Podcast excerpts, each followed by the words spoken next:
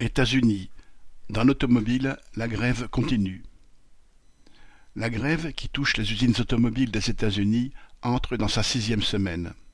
Le syndicat EAW qui l'amène est cependant loin d'avoir mobilisé toutes les forces des travailleurs du secteur pour faire plier les trois grands constructeurs, General Motors, Ford et Stellantis, chez lesquels il est implanté.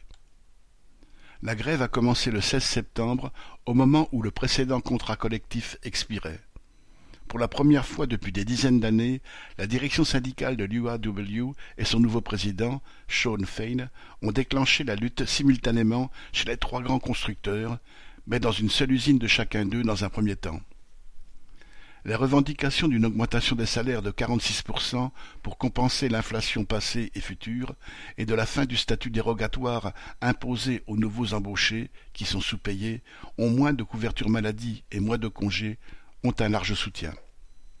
Avec leurs 250 milliards de dollars de bénéfices ces dix dernières années en Amérique du Nord, les trois grands constructeurs ont parfaitement de quoi les satisfaire.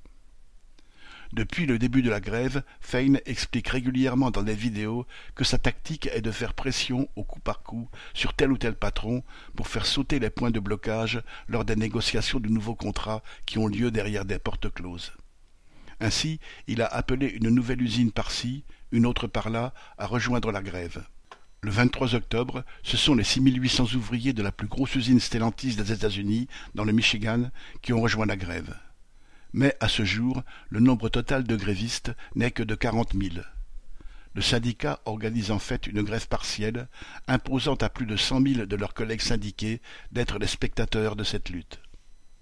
Ce faisant, l'UAW peut entraîner le découragement des grévistes de la première heure, car les 500 dollars par semaine d'indemnité que leur verse le syndicat sont moindres que la paye entière que continuent à toucher les ouvriers encore au travail. De plus, le syndicat ignore volontairement la sympathie que cette grève et ses revendications suscitent dans d'autres secteurs que l'automobile, où se déroulent aussi des grèves, tout autant sous contrôle syndical.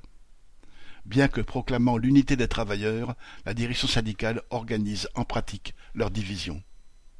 Lucien Détroit